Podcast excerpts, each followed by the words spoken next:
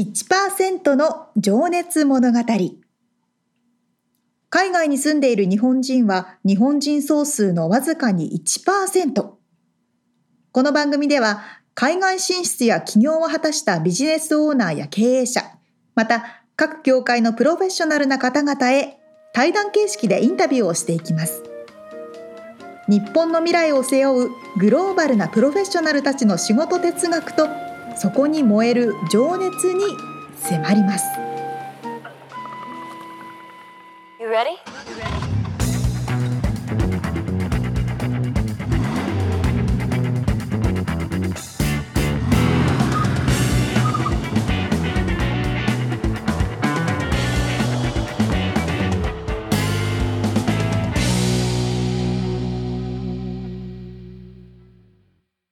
こんにちは。こんにちは。1%の情熱物語167回でございます。もう7月も中旬ですかね。2021年7月といえば、オリンピック。やってるといいな。今、あのね、収録が6月ですから。今ね、6月18日ですけども、えー、未だやるのかやらないのか 見えない感じはありますが。そうですね。まあでもやるんでしょうね。まあ、やるんでしょうね。まあもちろんだから、うん、なんだっけ？海外から客は呼ばないっていう感じだったよね、うんうん、確かね。そうですね。そうですね。沙織ちゃんはなんか見たい競技とかありますか？いや、もう本当にね、ここ数年全くスポーツを追っていないのでわからないんですが、うん。え、ミツさん逆になんかいつも見る競技とかあります？サーフィン。おお、そっか。いや、まあ、いつも、いつも、いつも見るっていうか、オリンピックは、うん、そうね。今回がサーフィン初。初なんですよ。そうそうそう。ああ、それは興味ある。と、あとスケートボードもやるんだっけな。あ、そう、そうだ、そうでした、そうでしそうだよね。うん。うんうん。あ、それ面白そうだな。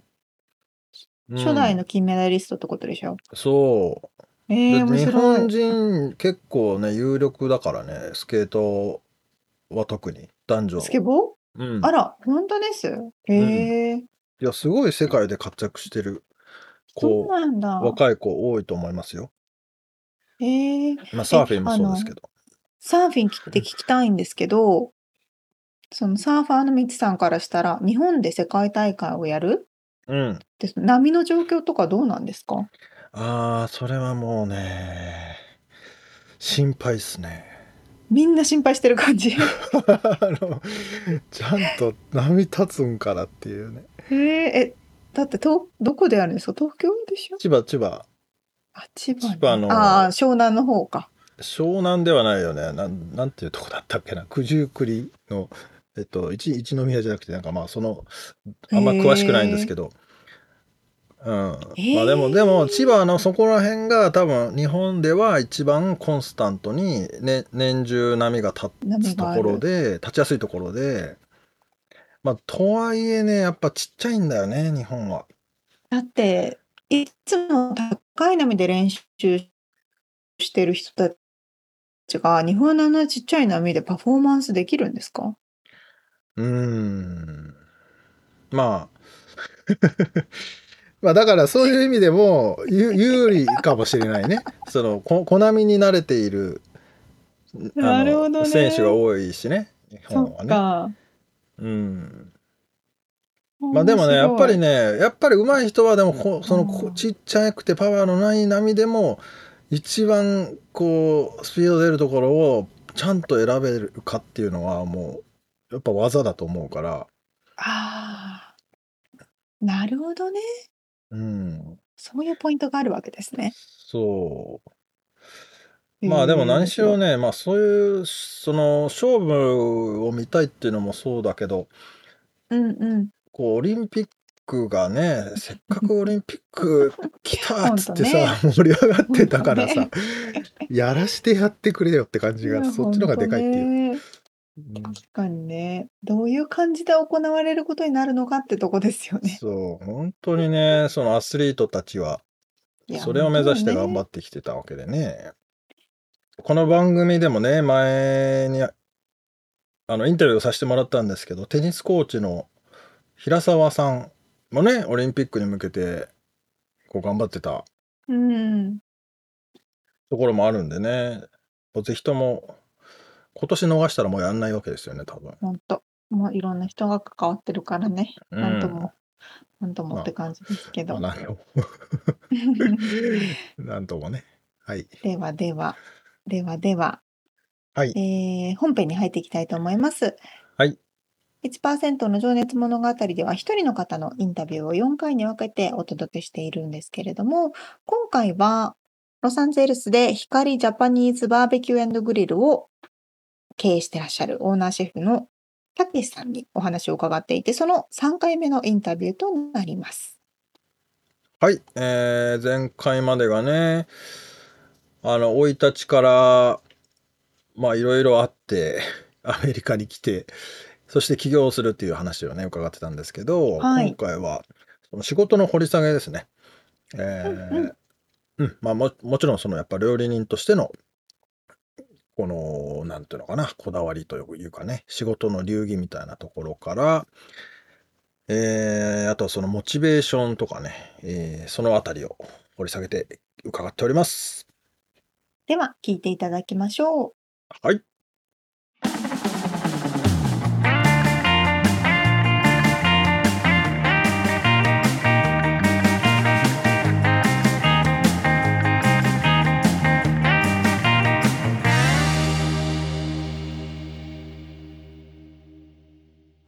はい、じゃあちょっと今からですね、えー仕事に関しての掘り下げをしていきたいんですが、ちょっとまあベタな質問なんですけど、今の仕事をしていて誇りに思う瞬間、嬉しい瞬間ってどんな時ですか？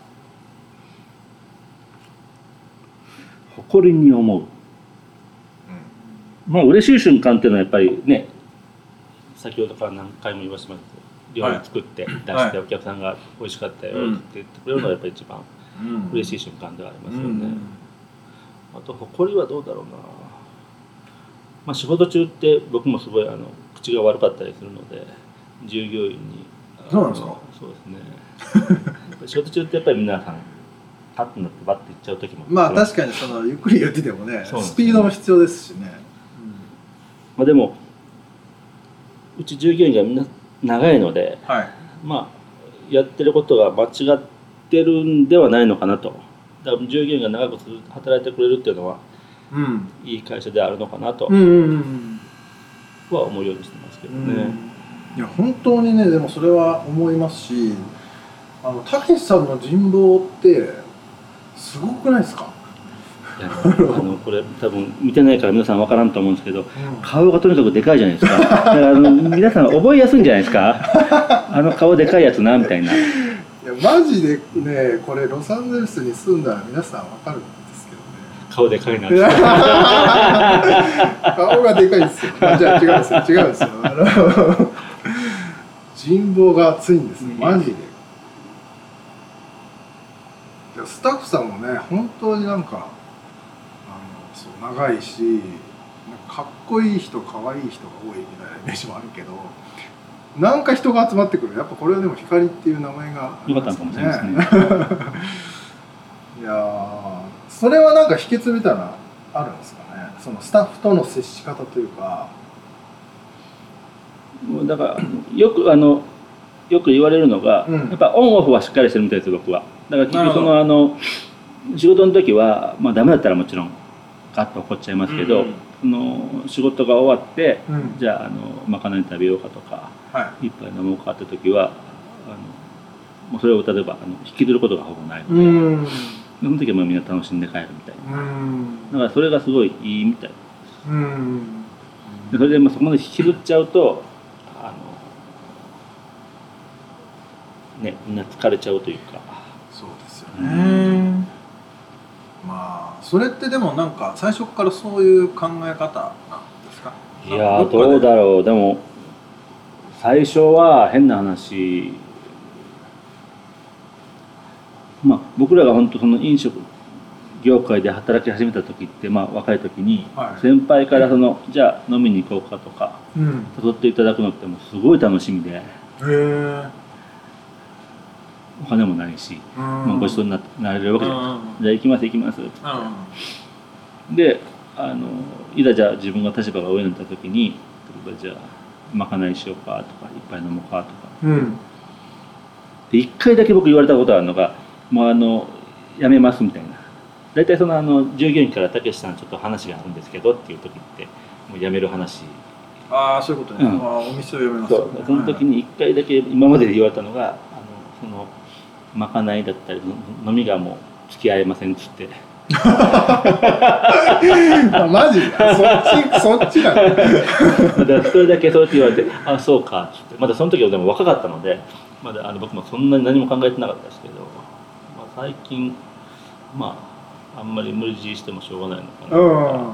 それは結構なお量のお酒を飲んでたからとかってこうーんですかね。それが僕はささっきも言いましたけど僕はそれが楽しいと思ってやってたその実際その仕事中ってそのあのそういうくだらない話とかってなかなか、まあ、しながらできるタイミングと、ともう忙しくなったらもうじゃないですか,、うん。だからそのそれが全部終わってゆっくりできる時にそういう話が従業員ともできるし、うんで若いやつもそうだし年上の人もそうだし、うんいろいろ話が聞けるわけじゃないですか。はいはいはいそういうそれがすごい大事だなと僕は思ってたんですけど、うんまあ、そうじゃない人もやっぱり中にはいらっしゃる。ね。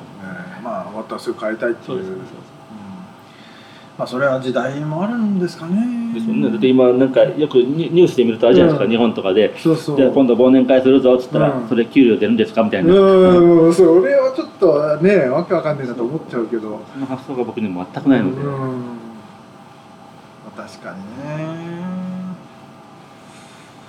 うん。まあそこは難しいところですがそうかそうか。じゃあ 結構武井さん的にはショックだったんですか？それはね あそんなそんなこと言われるんだな。みたいな。まあでも後にも先もその時その彼一人だけです。からあーそうです。なるほど。じゃあちょっと次の質問いきます、はい。えーあなたにとっての仕事哲学って何ですか？哲学？し、えー仕事の流儀というかポリシーみたいな。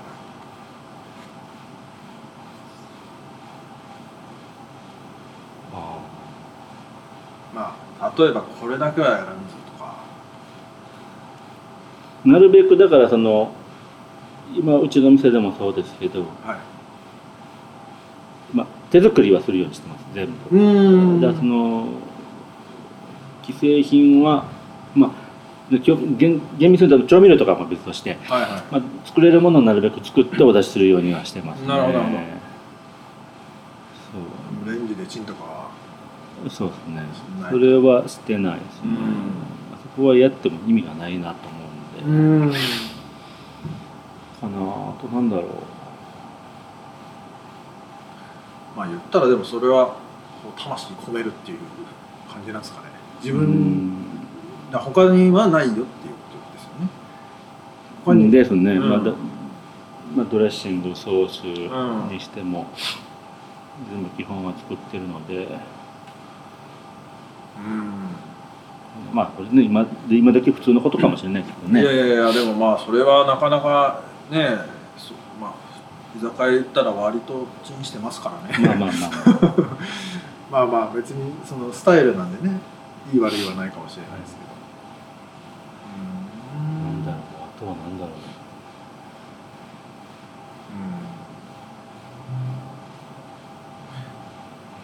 難しいですね、うん、うん、でもそれもやっぱりその美味しいっていう言葉を見た見たいというかまあ腹いっぱい美味しそうに食べてるのが嬉しいからそこにつながってるとねそれ例えばさあのどっか例えば隣の焼肉屋さんから買ってきたタレでこれやってますってそれが美味しいって言われてもうん。まあ お客さんは受けたらいいかもしれないけど自分的にどうなんかなと思うわけじゃないですかそうだねそうですね。そこは。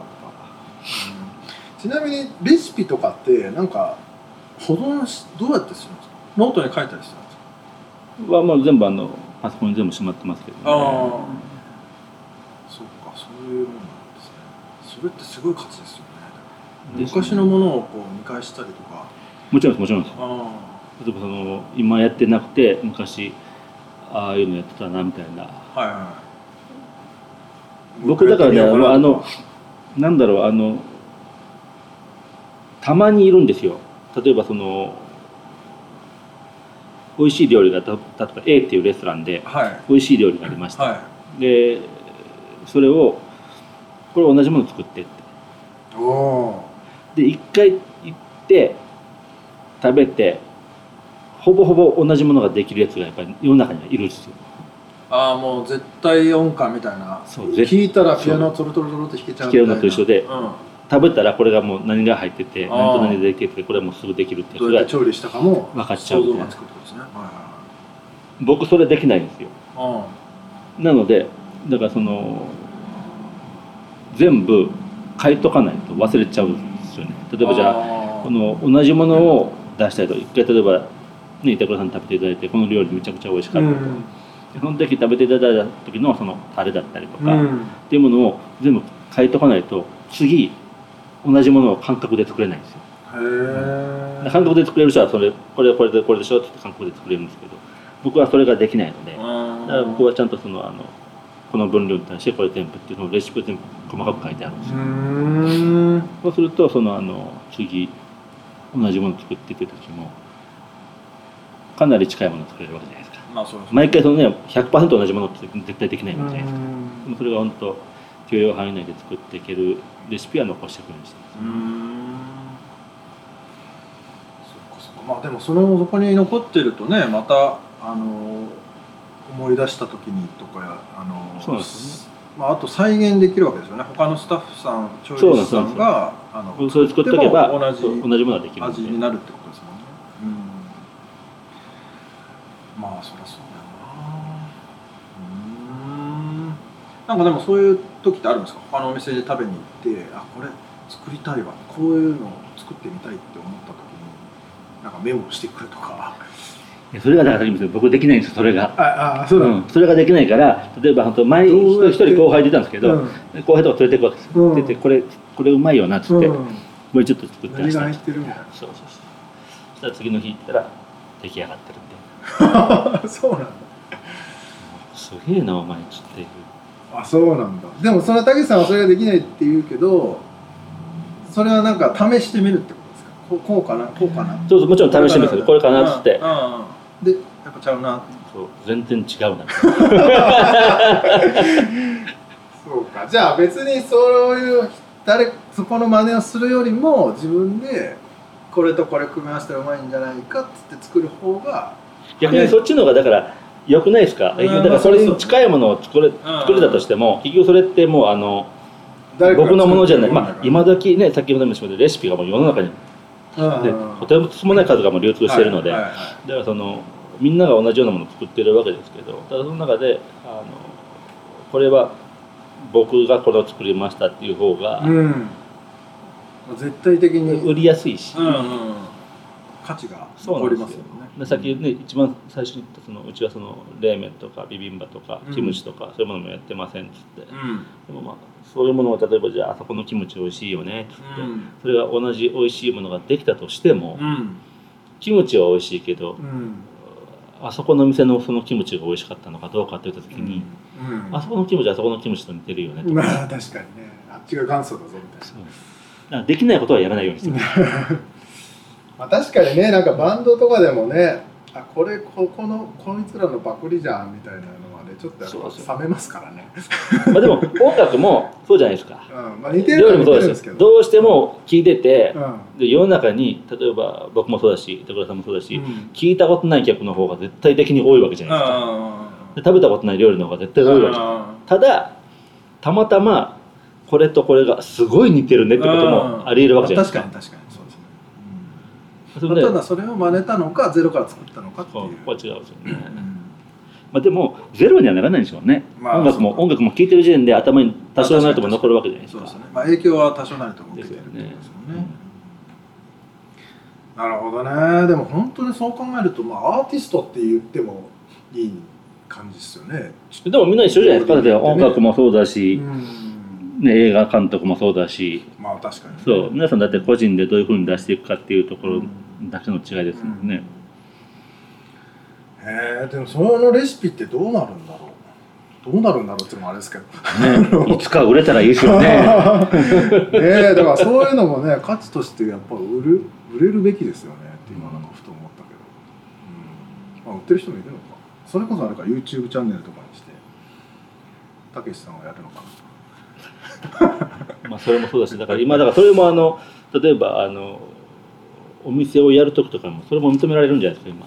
投資あ例えばお金を、ね、お金を出す人、うん、じゃあその僕ノウハウを出す人。なるほど多分その投資として多分認められるはず。確かに確かに。そこはもうしたんですもんね、うん、面白い。じゃあちょっと次の質問、えー、いきますね。あのー、今のたけしさんを作ったルーツは何だと思いますか？ルーツ。影響されたものとか。うちまあ料理でうちの母ちゃんの料理がめっちゃうまかったですね。まあそれ多分皆さん一緒ですけどね。うちの母ちゃんの料理がうまかったですね。なんか思い出の一品とかありますか、まあ、唯一逆に言うと唯一嫌いだったのがあのクジラのカツとか 僕らにしてる時クジラよくそうクジラ食卓に上がるじゃないですか。でクジラの刺身とかよく食べてたんですけど刺身って醤油とご飯で食べれるじゃないですか、はいはい、クジラのカツってマグロもそうなんですけどあの火入れるとどうしてもあのモサモサだったりとかクジラなんか特にささみたいな。そうでクジラなんか特にあのちょっとあの匂いも出る感じでもうもさもさでも何にもうまくないですけど結構そのそれが食卓に上がるみたいな。それだけはちょっと母ちゃんこれはないんじゃないかなと思ってましたけど。まあでもそれ時代ですもんね。まあね。へえそうなんだ。まあ今はもう実家には戻られたり？いやもうしばらく戻ってないですね。あそっか。まあまあ今はコロナもあるし、ね、そっか。やっぱね、まあ、母ちゃんの料理はみんな大好きで、まあでもじゃあこの料理人になろうと思ったのはお寿司屋さんで大学生の頃バイトされてたっていう、はい、おっしゃってましたがそこがこうもうプロとして生きるぞみたいな。どうなんですか？僕は本当あのなんずっと何にも考えさねそのラフな格好で行くような人間だったんで。T シャツタンパーで面接に行ったっていうねただ単にその今やることをやってて楽しかったというかああ。結構まあじゃあ流れにこう身を任せてきたみたいな。うんまあだからよく例えばその当時から言われたの5年後どうなってたいかとか、はいはい、10年後どうなってたか、はい、それの逆算をしていかないとダメだよって言って、で頭で分かってるんだけどそれがなかなか実行できなくてで、まあ、自分の中では、まあ、今あることをやっていくしかないのかなみたいな、うん、その先にその自分の未来がなんか待ってるんじゃないかなと、うん、逆逆皆さんが言ってること逆なのかもしれないけど、うん、っていうスタイルでずっと来てる感じ。でまあだから実際多分ダメなんだと思うんですけど本当はね未来こうなってたいっつって、でそのためにじゃあどうしていきましょうっていう形じゃないと。いやいやいやダメだったら今はないと思いますけどね、それはだからそうか。じゃあ結構あのいつこれぐらいここで働いたら次こっちに転職してとかそういうプランニングはななくて。まあそうですよね。その転機って結局、うん、今までねずっとお話しさせてもらってますけど別に自分で動いまあ必然的にやっぱ自分で動いてるんだとは思うんですけど、うん、ただその何か要因があったりとか、うん、まあそのタイミング。そうですね。そのロサンゼルスに僕も全く来るつもりなかったけど、はいたまたまその前の会社の社長に行けって言われて初めて来た、まあ、それもきっかけじゃないですか、うん、それ時にあのそのきっかけををどう感じてどう動くのか、かなとは思って思ってるんですけど、うん。なんか失敗みたいなことってあったりします？そのこれは失敗したわみたいな そんなん今でもずっと失敗しっぱなしないですかマジで まあ、あ T シャツ短パで面接に行ったのまあでもそれもでも成功といえば成功なんですよね。ねだから結局、結局それがあって、今があるわけじゃないですか。それ面白いっすよね。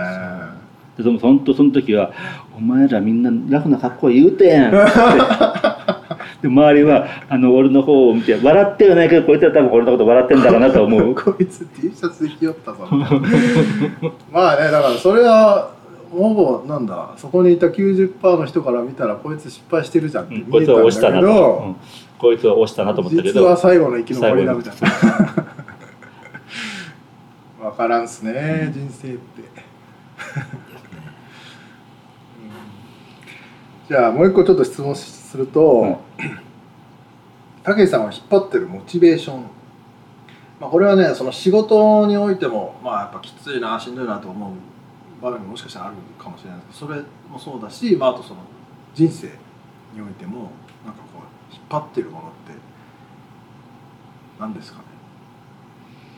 なんだろうな。まあ人が好きなのかもしれないですねおおだからそのまあ第一はもちろん家族ですけどはい。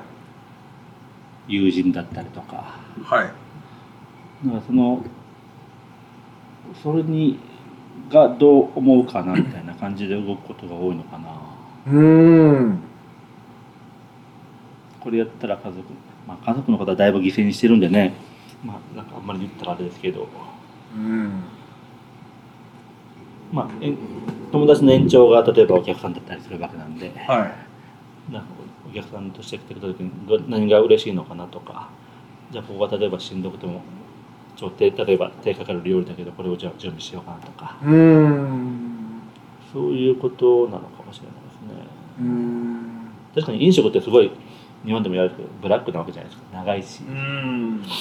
まあ、短くしようと思ったら短くできるんですけど。うん。まあそうですよね、うん。手を抜くこうと思えば抜けるけど逆にその手をかけようと思えばどこまでも時間がかかるかかるわけですもんね。かなうん。確かになその仕込みの時間とかも。ねえ。まあそれはだからやっぱその美味しいの裏側の努力ってそういうところですもんね、でもまあそこって多分まだまだ足りないんだろうなとは思うんですけどね。いやいやまあじゃあその人の期待に応えたいっていう気持ちみたいなもんなんですか？じゃないですかね。そこがもう一番でしかないのかもしれないですね、でどんだけ例えば変なし自分がこんだけ時間かけたから休みなしで働いたからね、うん。とか言っても結局何も受け入れられなかったらうん。ダメですよね、うんそれが本当お客さんの良かったに結びつくことにつながれば、うん。と思うとやっぱりその人との関係が一番モチベーションになってるのかもしれないですよね、すいませんちょっとまともな返答ができない。いやいやいや勉強になります。いやーなんか 真面目な話をしているとあれですね。違和感があります違和感あるっていうといかんけど。うん。いやまあでもねやっぱその裏側ってやっぱその人望とかやっぱそういうのもあるんだろうな。人に応えたいっていうのがね、うん、いやー面白いです。じゃあちょっと最後のセクションに入っていきます。お茶あります？あ大丈夫です。何ですか、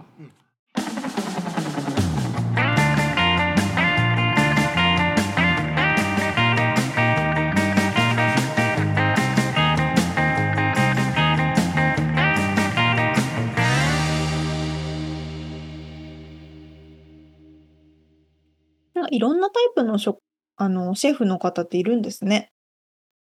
ほなんかレシピを作るときに、こうなんうか食べてみて、その感覚でやる人とか、うこうメモをしてやる方とか。ああ、なる沙ほ織ちゃんどと思って。さあなんか食べてさあこれにはこれとこれとこれが入ってこうやって料理したんだなってわかる？うん、まあ和食が大好きで作るので、和食ならなんとなくわかります。えー、すごいねっていう質問をミツさんに返したらどうなります？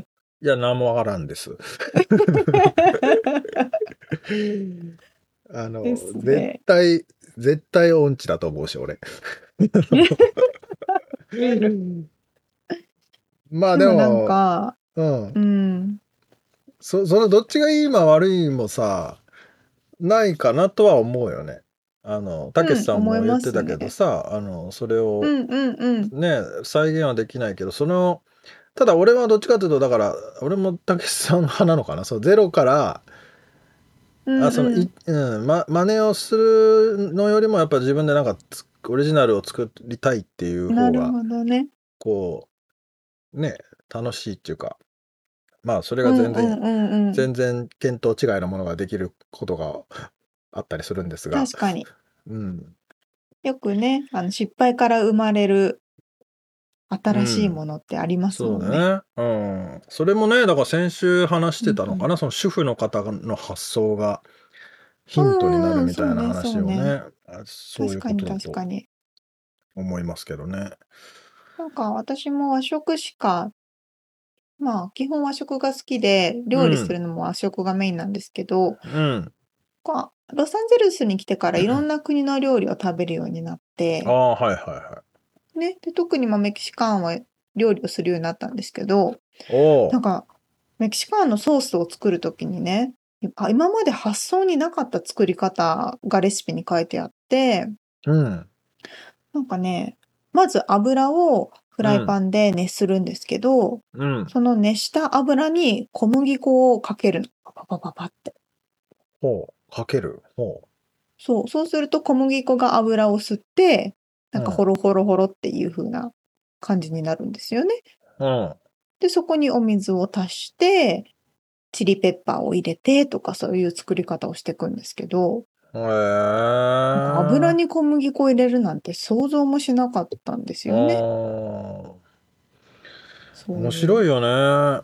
新しいね、そうそうそう、発想がどんどんうね、ん。できるわけですよ。うーん、そっか。メキシまあ料理をする時のさ、うん、気持ちってさ、うん、どんな気持ちなの？あの、まあ、つあのなんだ彼に作ったりもするわけでしょ、うん、うん、うん。まあ、自分で食べるものはもちろんあれだけど。うん。それどういう質問ですか？どういう気持ちで料理をするってこと？いや結構大変じゃない？ほんでさその話にもあったけどさ手あー。仕込み仕込みというかなんかその手をかけようと思ったらもうどこまでも手をかけた方がもちろんうまいわけでだ手を抜こうと思ったらどこまでも抜け 抜けるじゃん。そのそうね冷凍食品買ってきててチンして食わしときゃいいわみたいな。確かに確かに。えでも作る過程が好きあなんじゃそうないです？うんうん私はそうだけど。いやもううまいもん食わしてやりてえなみたいなそういう ところもあるのかなと思ったああ確かに。シェフの方はそうかも。私の場合はうまいもん食いてえなっていう自分中心。食いてえな。うん自分が食べたいものを出すっていうね。そういうタイプね。うん、いやでもさ、ね。俺料理をしないできないっていうかしないっていうかあのうんうんうん。だから本当にすごいなと思うんだよね。大変なじゃん。いやそれす好きだからうん、そう好きな人はねその工程がやってるのがおままごとみたいで楽しいんじゃないです？私はそうだけど、へー。ね、切ったりしてるのがね。そうそうそうそう、ん。まあそれはそれで。まあねでもお金をもらって人に出すプロフェッショナルとしてはまた気持ちのね持ち方も違うんでしょうね。まあそう確かにね。裏切れないっていうね。やっぱでも本当さっきミッツさんが言ってましたけどこう人望がある方っていうのがやっぱりうん長続きするし、人気のレストランを持てるんでしょうね。うんいや本当にねこのたけしさんのね人望ってねうん。すごいと思へえ。う。うん。いやその先週の話だったっけ？出たかな、うんうん公園でバーベキューをしてうんうんうん。まああのだからマックス人が150人ぐらい集まってくるみたいなね。すごいですよね。うん、でねそのなんていうかねこうもう全部受け入れるような大きさがあるんですよね。まあ、このなんかあんまりこういうこことばっか言ってるとちょっと嘘くさく聞こえるかもしれないんだけど、うんうんうんうん いやマジですごいんですよっていう、へえ。まあこれを聞いてうんうんってうなずいてくれてる方も LA の人がいたらいいなと思いますけどそう。確かに確かに。そうですよね。なんかこう、シェフの方とかも料理人の方って、なんか、あのー職人でもあるけれども、ある意味カウンセラーでもありません？ああ確かにね。なんか話聞いてもらうみたいな感じで行く人もいっぱいいるかうんら、それで元気になって帰ってくるみたいなね。そうそうそうそうそう。うんうんうん。そういうところのね、スキルも大事なんでしょうだね。いやー面白かった。そして 来週が最後のインタビューの回ですね。はい。まあその話の流れでいくとねそのうん。人望をねこうどうこう得ているのかみたいなねヒントとなるようなね話が最後に出てくるんですけどね。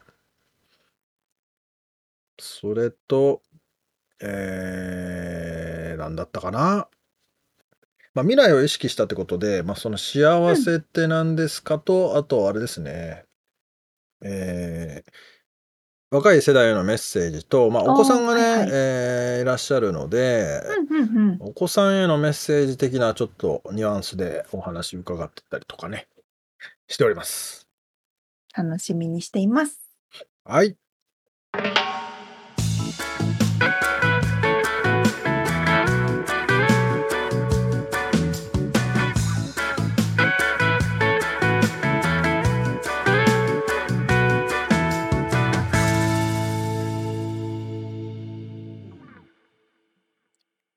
リアルアメリカ情報いや、このコーナーでは最新のビジネス生活情報をロサンゼルスよりお届けしてまいります。はい、お願いします。えーっと、うん。まあ特にコロナ禍になってから、特にね、あの e コマースビジネス、EC サイトっていうのは、より需要が増したわけでですけれども、はい。まあコロナ禍の前からも爆上がりですねはい。爆上げですよね。爆上げですね。うん。まあもちろんね、ここ10年、ものすごい勢いで上がってますけど、さらにさらに上がってるじゃないですか。うんうんうんで、今までってこう、お店ね、リテールストア、小売店、まあ、持ってる人が売ったり、そのお店のビジネス自体を誰かに売って、販売権が変わって、オーナーが変わってっていうのよくあったと思うんですけど、うん。ああ、ビジネス売買ですね。はいはい。はい、まさにビジネス売買もちろんありますけれども、それのオンラインサイトバージョンっていうのもすごく活発になっております。ああ、そういうことか。オンラインサイトを売る、買うってことですね。サイトごと丸ごと、そう、丸ごとビジネス自体を買っちゃう、売っちゃう。そうそうそうそう。なるほど。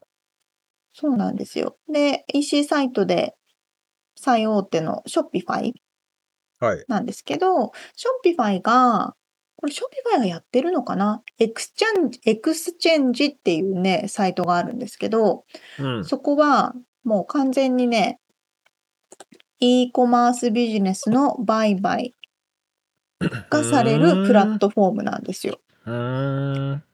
でね、ここにいろんなビジネスが売りに出されてるんですけれども、はまあ、どういうふうにワークするかと言いますと、まあ、というか、あの、ここにね、ちょっと出てるのを言いますね。あ。うん、今、一番上に出てきてる最も大きなビジネス、えー月々のレベニュー、売上ですね。はい。が、えー 97K なので、まあ、日本円にすると、えーまあ、900万 ?1000 万近くある大きなサイト。1000万。月々のですよ。月々の売り上げがああ。1000万円近くあるうん。サイトです。これが今一番あの、何？上に出てきてる売りのサイトなんですけど、ただどんなサイトかっていうのはプライベートになっていて見ることができないんですね。うん。で、これオーナーにコンタクトしたら、どんなサイトかっていうのを見れたりするんですけど、ちょっとみつさん、みつさんにこうシェアした方がわかりやすいかな？今ね、み今、み今アクセスししました。アクセスしで、ました？次が ELG デコってやつ。うん、あ、そこじゃないかも。あれ？あのね、上のブラウズから、ブラウザ、ブラウズオールっていうのを見ても。らうと。出てくるんですけど、その一番今、推しとされているた。サイト、これの販売価格っていうのが2億円で売りに出されてる。だからすっ。ごい大きなサイト。まあでもで、年収他に1億ね、ぐらいってことだもんね。うん。そうそうそうそ全部プライベートだ。こう、うん、たまにね、プライベートじゃないのもあるんですけど、こうんこにある。家具のお店、はいはえっいはい。と、インテリア用品を売ってる LAJT っていうお店があるんですけうど、んうんうん。これは月々のプロフィットが、プロフィットじゃないな、月々のレベニューが日本円にして500万円くらい。うん。で、売り出し価格が400万円くらい。うん。でね、面白いのが、これ下の方を見てもらうと、月々のエクスペンス、経費とかっていうのも出ていて、例えばここの今言ってたサイトね、うん。ショピファイの払ってるのがさ月々30ドルで、えっと、従業員に払ってるのが月々1500ドルで、とか、もうろもろもろもろん。書いてあるんですけど、どこのサイトを見ても一番大きいのが、Facebook に払っている広告費用。ああ、なるほど。そう、ここの400万円で売られているインテリアの、うん。えっと、サイトの Facebook の広告費用が月々7000ドル、まあだかうん。ら80万円とかかけてるのかな？うん。でも本当に急成長していて、ここのサイトなんて立ち上げたのが半年前ですからね。うーん。半年前で今月々の収入が500万円くらいあるサイト。なるほど。だからものすごい広告費用を投じて、どんどんどんどん大きくして、それをバッて売るみたいなビジネスモデルになってるんじゃないかなってう思うんですよね。確かにな。エンプロイーにかけてるのが1400ドルパーマンスだからね。これバイトしかイメそう、ージない。だから、うんうん、バイトが一人でやってるとか、そんなレベルだと思いますよ。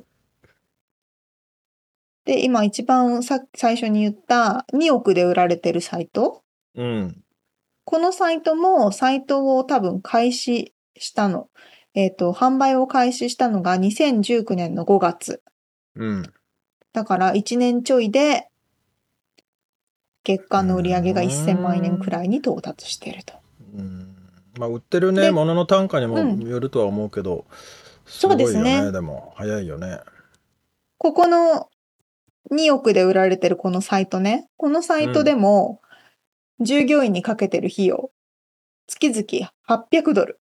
8万円だって。やばくない。やばいね。ほとんど利だけ益だね。ど、いや、ほんとほんと。だだけど、Facebook 広告にかけてるお金が月々100万円くらい。ああ。うん。まあそういう意。味で逆に言うと Facebook 広告はやっぱすごいんだな。効果的なんですめっちゃ儲かっね。てる。ですね。こういうビジネスもあるなと思って、あの、e コマースサイトを立ち上げて、まあ、これは予算があればなんですけど、ものすごい金額で広告投資して、大きく大きくうして、ん。すごい金額で売るみたいなね。そうですね。まあでも今なら実際にだから倉庫とか持ってなくてさ、在庫は使わなくても、そあのね、そこつな、つなげばできちゃうもんね。う。うん。あの、売る人と運ぶ人と、とかって言って、ま本当に、そうなんですよ。まあ、このエクスチェンジというサイト、いろんな種類のサイトあ、うが売られてん。るので見てみてください。面白いね。でもこうなってくるとさ、架空、架空というかさ、本当に動いてんのかうん。よとか思っちゃったりもするけどね。いや、怪しいのももちろんあると思いますよ。うん。そう、だから、そういう意味ではどこまで見極める、ね、うスキルを持つか。ん。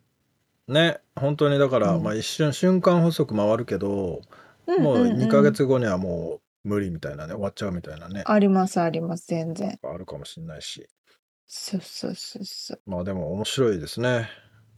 うね、ん。こんな形もあるんだなっていう。なるほど。という形で、まあ、コロナ禍により急速に発達いたしました EC サイトビジネスの売買についてお届けしました。リアルアメリカ情報でした。はい。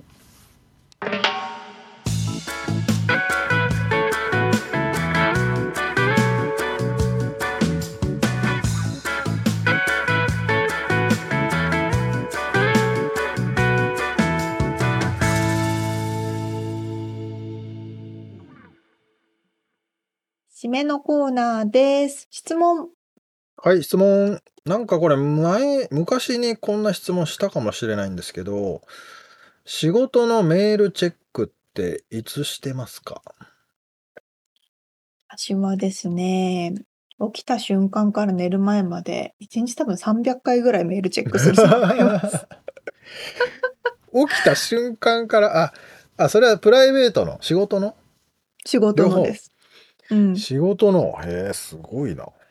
ちは結構日本にもお客さんもいるので、私、あの、プロジェクトベースで私は仕事をするパターンが多いので、時間関係ないんですよね。うん。だから、いろんな時差で働いてる人がいるから、いつ書いても送ってもいいし、うん。ってなると、へえなんか、基本携帯で G メールしたりとかが多いですかね。